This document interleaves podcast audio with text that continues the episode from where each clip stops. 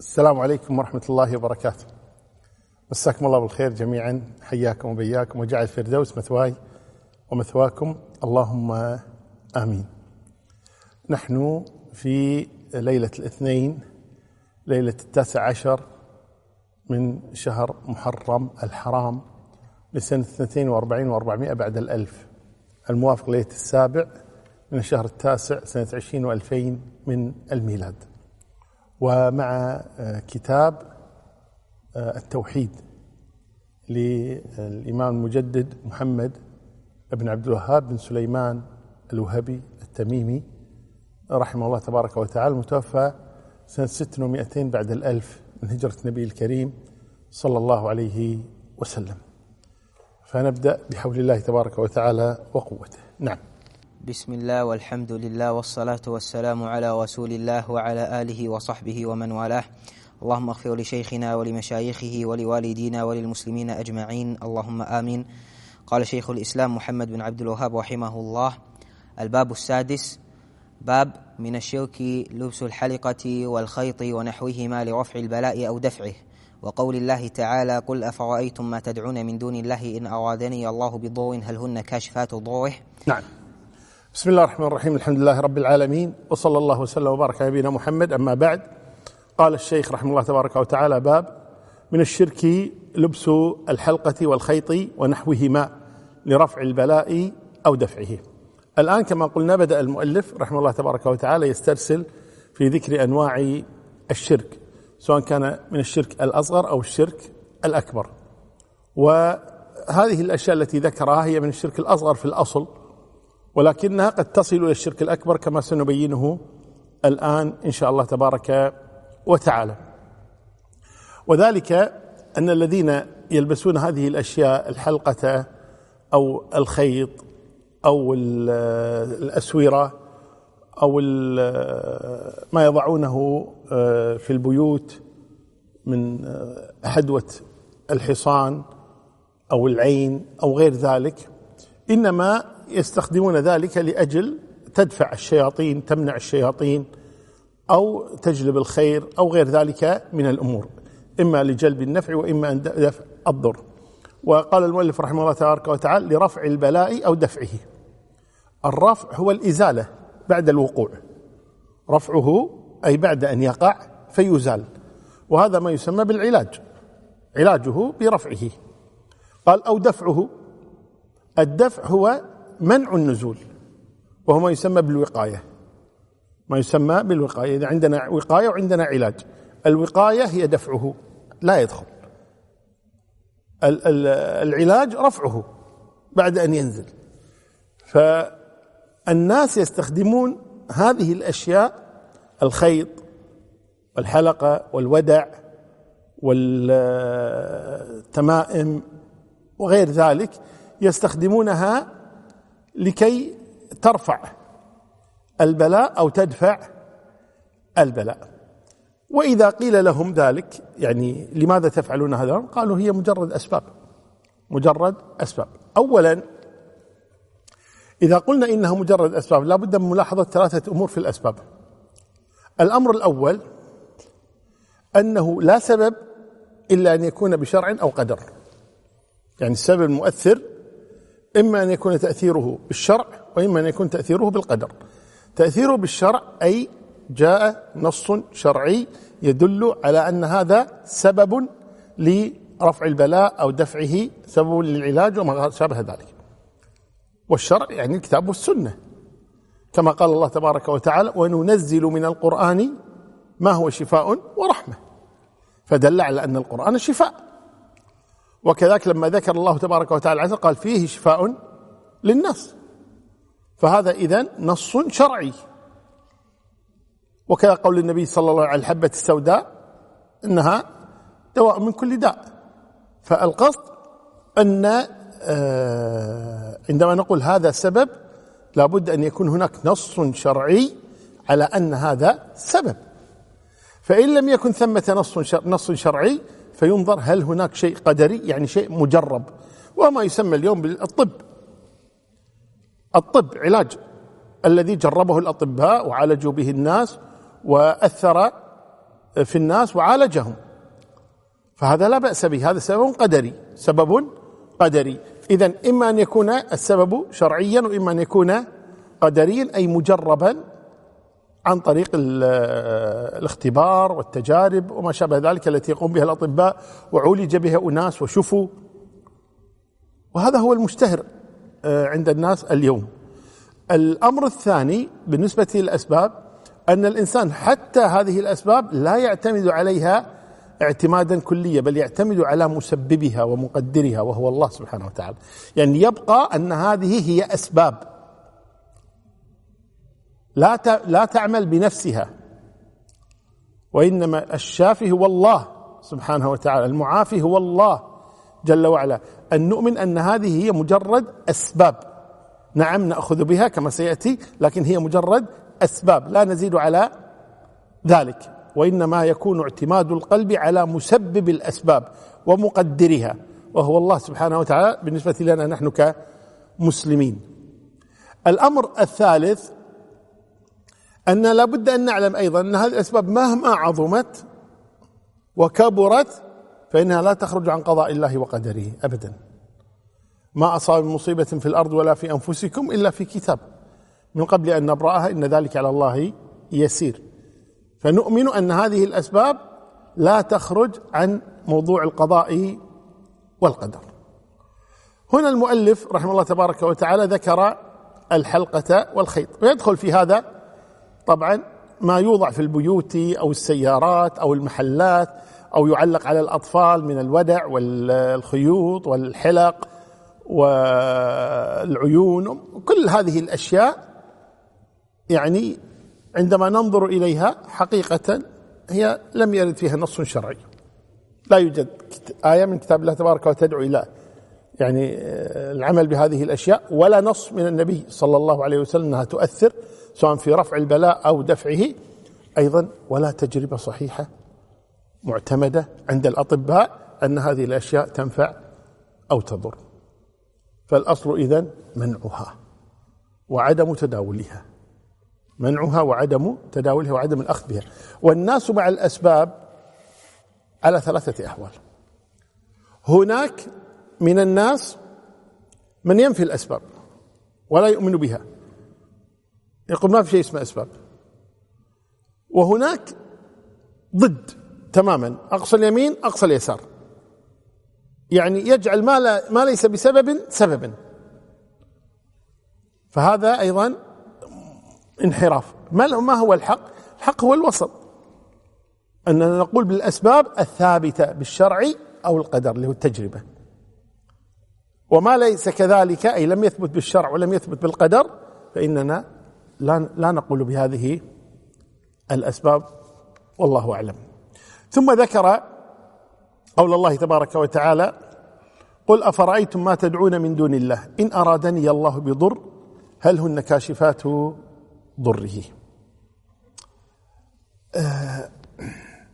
أفرأيتم ما تدعون من دون الله.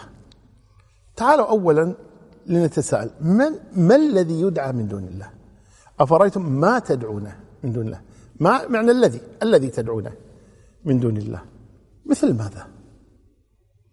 ليفكر كل واحد منا ما الذي يدعى من دون الله تبارك وتعالى اليوم وقبل اليوم وغدا، ما الذي يدعى من دون الله؟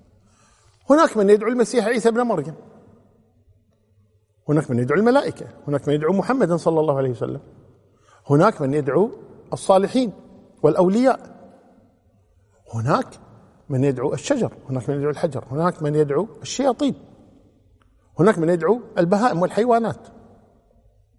معبودات الناس لا تكاد تحصى لكثرتها، لكثرة هذه المعبودات لا تكاد تحصى، حتى قد يقول قائل ما ترك شيء في الأرض ما عبد. النجوم كلها عبدت، وإذاك عند اليونانيين إله الحب، إله الصلح، إله المحبة، إله الرزق، إله كل كل شيء له إله، كل مسألة لها إله. والآن الناس هناك عبدت الفئران، عبدت الأسود، عبدت الفيلة، عبدة الجبن، عبدة البقر، عبدة الشجر، عبدة الحجر، عبدة الأوثان، عبدة الشيطان،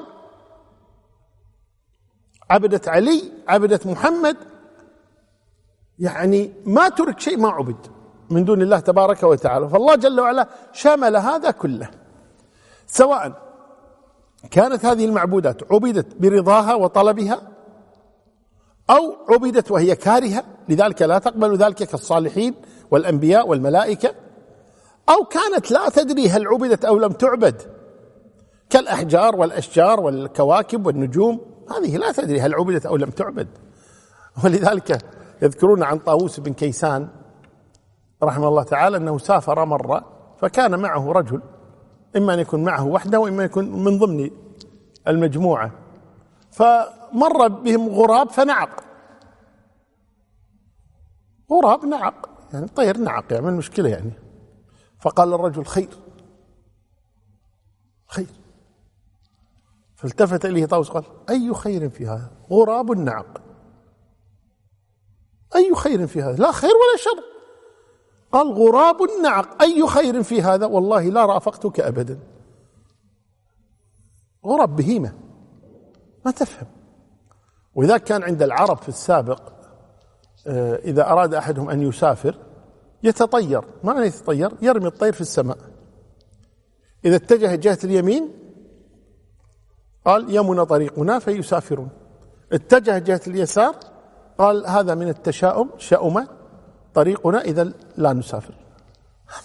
طير بهيم ما يفهم، يعني ليس هناك يعني سبب لاختياره جهة اليمين أو جهة الشمال. على كل حال الله سبحانه وتعالى يقول أفرأيتم ما تدعون من دون الله كله بلا استثناء إن أرادني الله بضر هل هن كاشفات ضره،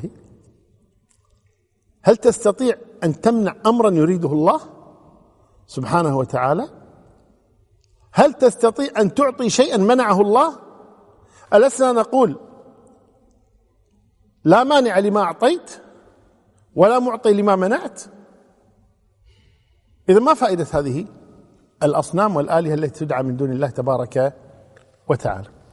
تعالوا نسمع ماذا قال نبي الله هود لقومه صلوات ربي وسلامه عليه، يقول إني أشهد الله واشهدوا أني بريء مما تشركون من دونه فكيدوني جميعا ثم لا تنظرون إني توكلت على الله ربي وربكم ما من دابة إلا هو آخذ بناصيتها إن ربي على صراط مستقيم. هكذا يقول هود عليه الصلاة والسلام. وأما نوح عليه الصلاة والسلام فيقول الله تبارك وتعالى واتلو عليهم نبأ نوح إذ قال لقومه يا قوم إن كان كبر عليكم مقامي وتذكيري بآيات الله فعلى الله توكلت فأجمعوا أمركم وشركائكم ثم وشركائكم ثم لا يكن أمركم عليكم غمة ثم اقضوا إلي ولا تنظرون. يعني يقولان هذان النبيان الكريمان لا تنفع ولا تضر هذه الآلهة، الذي يملك النفع والضر هو الله وحده لا شريك له. ماذا علم النبي صلى الله عليه وسلم ابن عمه عبد الله بن العباس رضي الله عنهما؟ يا غلام احفظ الله يحفظك، احفظ الله تجده تجاهك، إذا سألت فاسأل الله، إذا استعنت فاستعن بالله، واعلم. هذا الشاهد أن الأمة لو اجتمعت على أن ينفعوك بشيء لم ينفعوك إلا بشيء قد كتبه الله لك، ولو اجتمعوا على أن يضروك بشيء لم يضرك إلا بشيء قد كتبه الله عليك. رفعت الأقلام وجفت الصحف. سؤال موجه لكل موحد، هل نحن كذلك؟ هل نحن فعلا نعتقد أنه لا يملك النفع والضر إلا الله جل وعلا؟ هل نحن نعتقد أن الله تبارك وتعالى هو الذي إذا أراد شيء إنما يقول له كن فيكون، وأنه لا راد لأمره ولا معقب لحكمه، وأنه ما شاء كان وما لم يشأ لم يكن. هل نؤمن بهذا حقيقة أو دعوة فارغة؟ من يضع هذه الأشياء حلقة، خيط، ودعة، تميمة، كذا، ويعتقد أنها تنفع وتضر بنفسها، فهذا شرك أكبر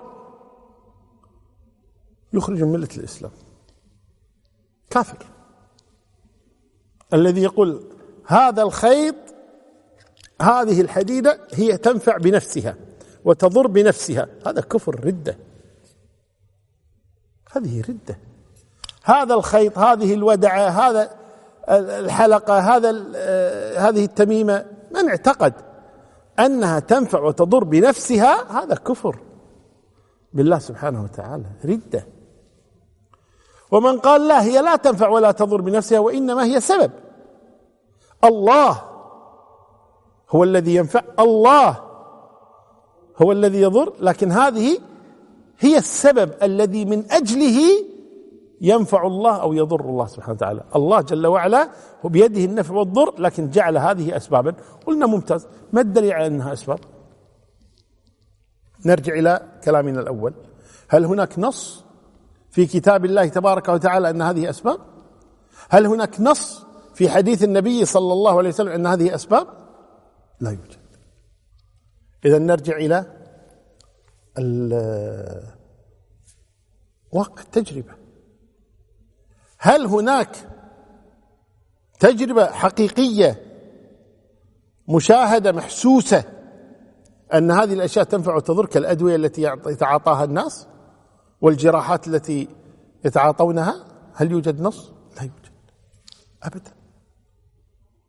أعطوني يعني هيئة علمية معروفة قالت الخيط يشفي، الحلقة تشفي، الودعة تشفي، ترفع الضر، تدفعه، هذا الكلام لا قيمة له أبدا، لا يوجد. لذلك دعوة أنها أسباب ليس بصحيح. طيب من قال طيب أنا أستخدمها كأسباب وإن لم يرد فيها نص وإن لم ترد في التجربة، نقول هذا شرك أصغر لا يخرج من الملة، لكنه شرك لأنه جعل سببا ما ليس بسبب، فهذا شرك أيضا، ولكنه شرك أصغر لا يخرج من الملة. طيب لو قال لنا قائل طيب أنا ألبس هذه الحلقة وألبس هذا الخيط وهذه السلسلة وهذه الودعة وهذا تجملا كما تفعل النساء بزينتها، زينة، مجرد زينة، ليس لدفع ضر ولا لرفعه، وإنما تزينا، نقول هنا ليس بشرك، لا أكبر ولا أصغر، لا أكبر أصغر. موضوع ثاني التشبه بالنساء أو التشبه بالفساق، هذا موضوع ثاني، لكن هنتكلم الآن هل يقع في الشرك؟ لا لا يقع في الشرك من اتخذها للزينة، لا لا لاعتقاد النفع ولا لاعتقاد الضر، لا لرفع البلاء ولا لدفعه، فهذا هنا تكون يعني غير داخلة في موضوعنا، وهو أن من الشرك لبس الحلقة والخيط ونحوها لرفع البلاء أو دفعه. نعم. عن عمران بن حسين رضي الله عنه أن النبي صلى الله عليه وسلم رأى رجلا في يده حلقة من صفر، فقال ما هذه؟ قال من الواهنة، فقال انزعها فإنها لا تزيدك إلا وهنا، فإنك لو مت فإنك لو مت وهي عليك ما أفلحت أبدا. رواه أحمد بسند لا بأس به. نعم، هذا الحديث حديث عمران بن حسين يعني ضد ما ما يشاع الآن، هذا أن لبس هذه الحلق أو الخيوط أو كذا لدفع الضر أو رفعه. يقول النبي صلى الله عليه وسلم رأى رجلا في يده حلقة من صفر، صفر يعني نحاس، لابس نحاس بيده، فقال ما هذه؟ وهنا هذا السؤال من النبي صلى الله عليه وسلم احتمال أنه سؤال إنكار، أي لماذا تلبس هذه، أو سؤال استفصال، استفهام، مع هذه. والآن لو رأينا أحدا يلبس مثل هذه الأشياء نبدأ بهذا السؤال أيضا، ما هذه؟ قد يقول لنا هذه آه لأجل دفع الضر، هي تدفع الضر، هي تنفع وتضر. قال نعم، نقول وقعت في الشرك الأكبر. إذا قال لا هذه سبب لرفع الضر أو دفعه أو كذا، نقول وقعت في الشرك الأصغر، لا دليل على هذا. إذا قال لا والله زينة،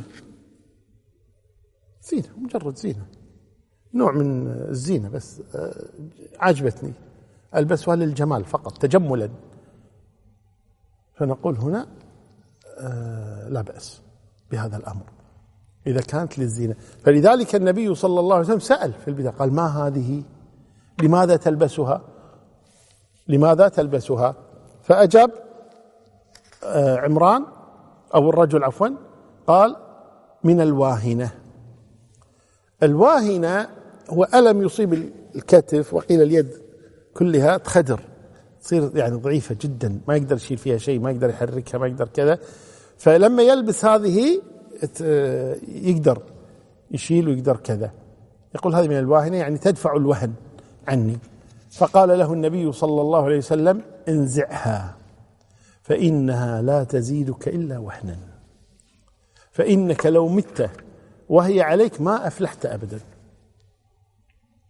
يعني هو يقول من الواهنة، قال تزيدك وهنا، إذن ليست من الواهنة، كلام فاضي، كلام غير صحيح.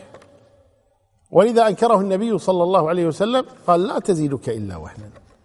طيب تزيدها يعني تضعف وتمرضه؟ احنا قلنا اتفقنا لا تنفع ولا تضر، فكيف تمرضه إذن؟ كيف تزيده وهنا؟ قال أهل العلم تزيده وهنا مرض نفسي وليس المرض العضوي، لأن قلبه متعلق بها، لأن القلب متعلق بها، يعني وقع في الشرك، سواء قلنا الشرك الأكبر أو الشرك الأصغر. فهنا الوهن وهن القلب يضعف من من من النفسية، نفسية تصير صهر بهذا السبب. فالقصد قول النبي صلى الله عليه وسلم لا تزيدك إلا وهنا، أي وهنا نفسيا، لأنك تعلقت بها ولم تتعلق بربك سبحانه وتعالى. على كل حال هذا الحديث لا يثبت عن النبي صلى الله عليه وسلم، فيه علل. العلة الأولى فيه مبارك بن فضالة وهو ضعيف، وأيضا هو مدلس وقد عن عن يعني ما قال حدثني، وهو منقطع أيضا بين الحسن البصري وعمران ابن حسين.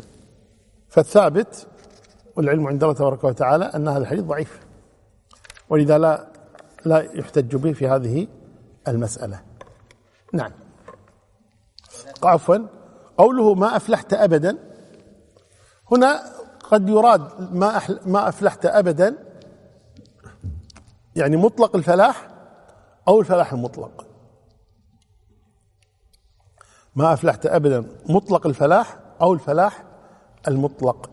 إذا قلنا إنه يعتقد إنها تنفع وتضر بنفسها، فهنا ما أفلحت أبدا أي مطلق الفلاح، يعني كافر مشرك، لأن قلنا إذا اعتقد أنها تنفع وتضر بنفسها هذا كفر مطلق الفلاح ولا أفلح. أما إذا قلنا إنه يقول هي سبب، مجرد سبب، إذن يقول ما أفلحت أبدا أي الفلاح المطلق، يعني ما أفلحت الفلاح الكامل، فلاح منقوص لأنه وقع في الشرك الأصغر. نعم. قال المؤلف رحمه الله وله عن عقبة بن عامر رضي الله عنه موفوعا من تعلق تميمة فلا أتم الله له، ومن تعلق ودعة فلا ودع الله له، وفي رواية من تعلق تميمة فقد أشرك. نعم.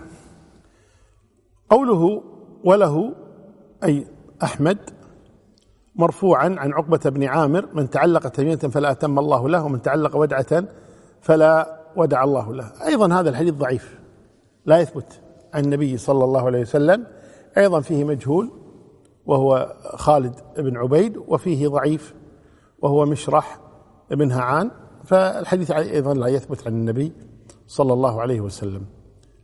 آه قالوا في رواية من تعلق التمائم فقد أشرك، سيأتي ذكر التمائم إن شاء الله تعالى الفصل الباب الذي بعده. هنا فلا أتم الله له من تعلق ودعة ودعة فلا ودع الله له. الله جل وعلا يخبر عن هذه الأشياء، يقول يدعو من دون الله ما لا يضره وما لا ينفعه، ذلك هو الضلال البعيد. يدعو لمن ضر ضره أقرب من نفعه، لبئس لبئس المولى لبئس العشير. يدعو من دون الله ما لا يضره وما لا ينفعه، لا ينفع لا يضر، ذلك هو الضلال البعيد، أي دعاء ما لا ينفع وما لا يضر هذا هو الضلال البعيد. ثم أكدها بقوله يدعو لمن ضره أقرب من نفعه، الضر أقرب من النفع. لبئس المولى ولبئس العشير. طيب، بعض أهل العلم قال هنا الآية هذه فيها إشكال، لأنه مرة قال يدعو ما لا يضره وما لا ينفعه، ثم الآية التي بعدها يدعو لمن ضره أقرب من نفعه. طيب، هنا نفى الضر كله، هنا أثبته أثبت أن الضر موجود وأنه أقرب من النفع، معناته النفع موجود لكن الضر أقرب من النفع، بينما هنا نفى الضر والنفع. أهل العلم لهم قولان في هذه الآية. الأول أن في الآية الأولى قال يدعو من دون الله ما لا ينفعه ما لا يضره وما لا ينفعه، فجاء بما لغير العقل، فتصدق على الأصنام والأوثان والشمس والقمر والنجوم والحجارة بشكل عام ما لا يعقل، والحيوانات وكذا ما لا يعقل بشكل عام. والآية الثانية يدعو لمن ضره أقرب من نفعه، من للعاقل،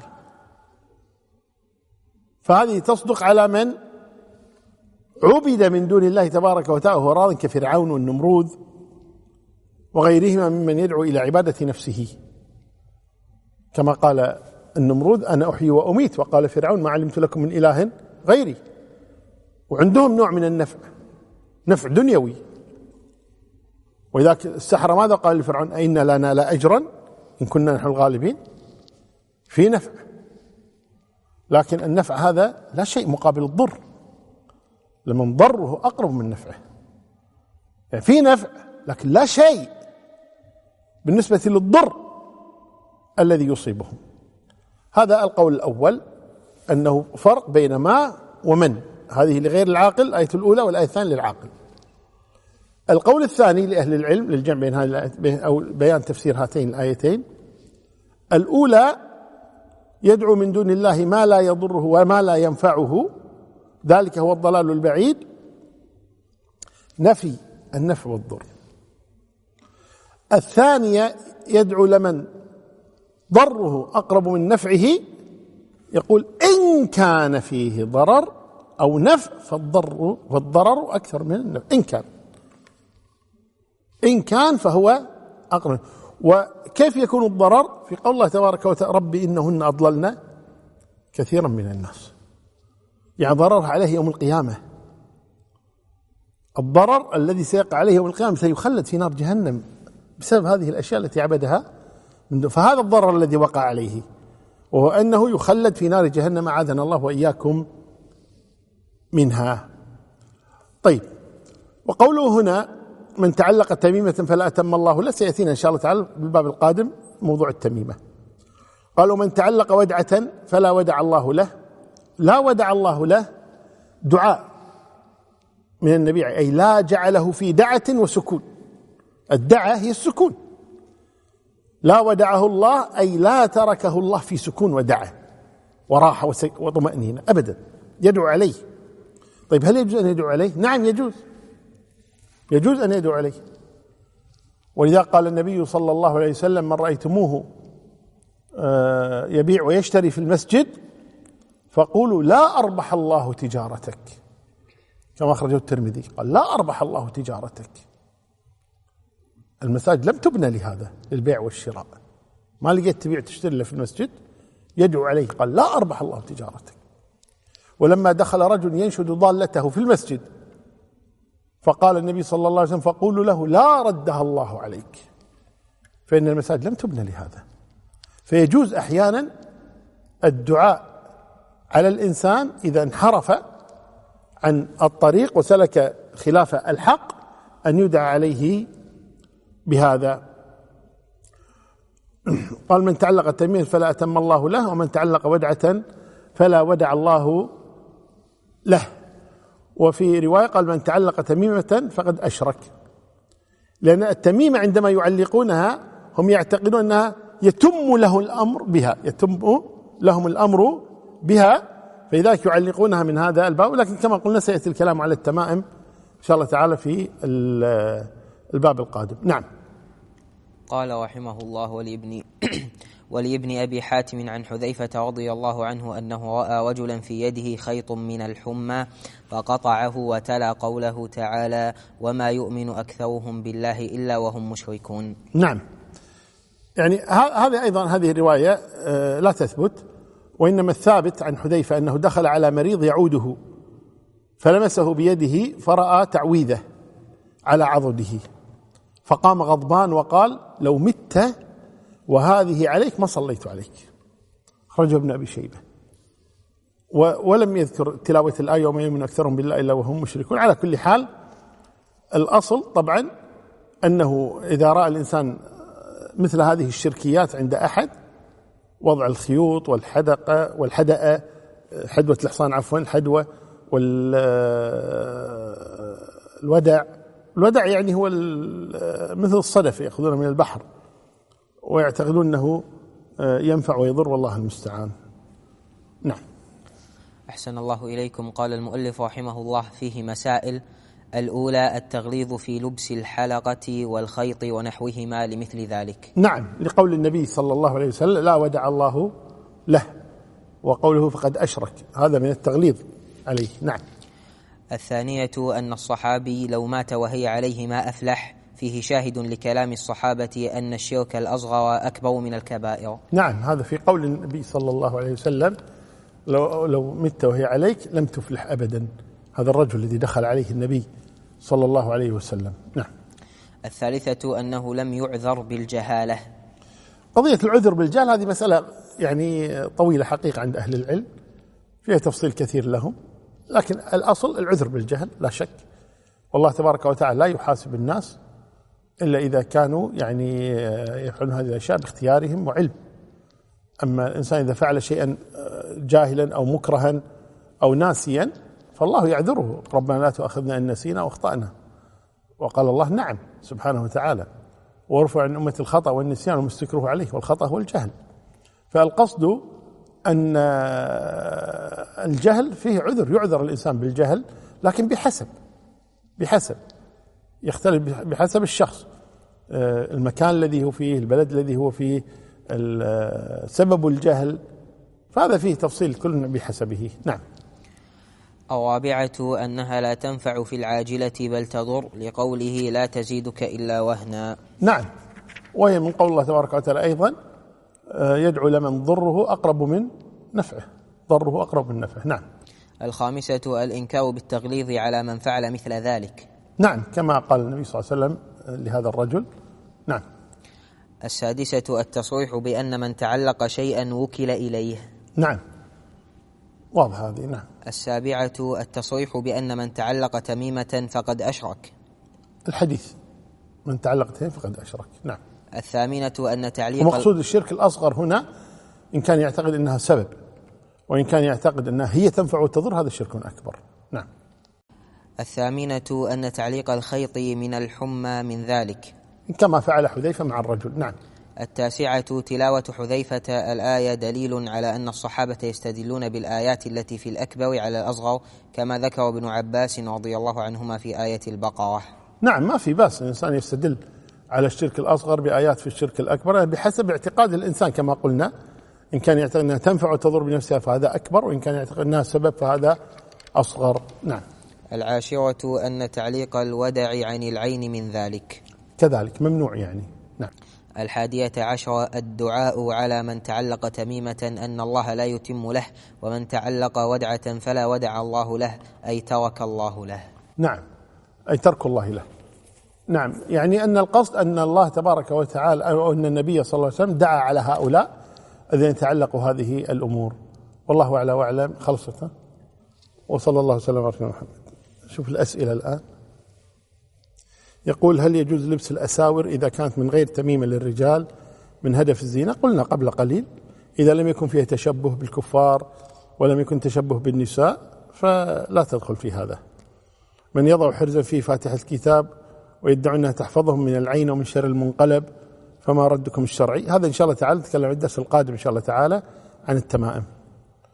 كنت ألبس الحلقة والخيط والتميمة من أجل رفع البلاء وتبت الآن، ومن بعدها بدأت أزيد بالطاعات وأتصدق ليقبل الله توبتي، فهل فعلها صحيح؟ نعم، هذا عين الصواب. أساور الطاقة التي تباع بالصيدليات بهدف العلاج هل تعتبر من الشرك، علما أنها مصنوعة من الفضة والنحاس وبها مغناطيس؟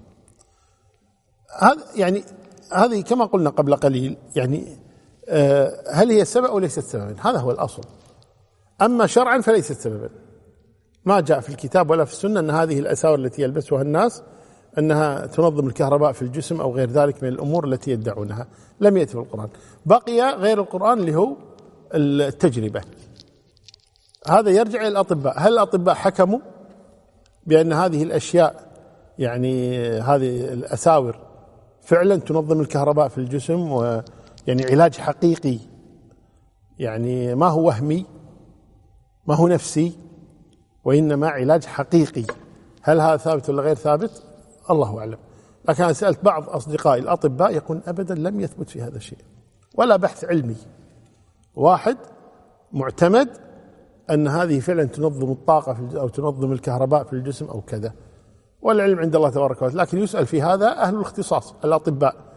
أنا الأطباء الذين سألتهم قالوا أبدا، حتى أذكر أنه تناقش بعض الأطباء أمام عيني، واحد يقول نعم تنفع، واحد قال أبدا ما تنفع، حتى قال له أعطني بحثا علميا من جامعة معتبرة أو مؤسسة معتبرة تقول إن هذا ينفع طبيا، لا مجرد نعم. في ناس تلبسها تقول ارتحت نفسيا، هذا مثل ما هذا الرجل الذي قال البسها من الواهنة، فنفسيا وارد أنا أعطاها نفسيا. أنا في ناس نفسيا من كل شيء أصلا، يعني حدثني أحدهم يقول يعني آه يعطي أمه حبوب، تأخذ حبوب القلب وكانت تضرها وهي مصرة إلا تأخذها، فذهب يشتكي طيب قال ما أستطيع على أمي إلا تأخذها تأخذها قال أين الحبوب؟ أراها.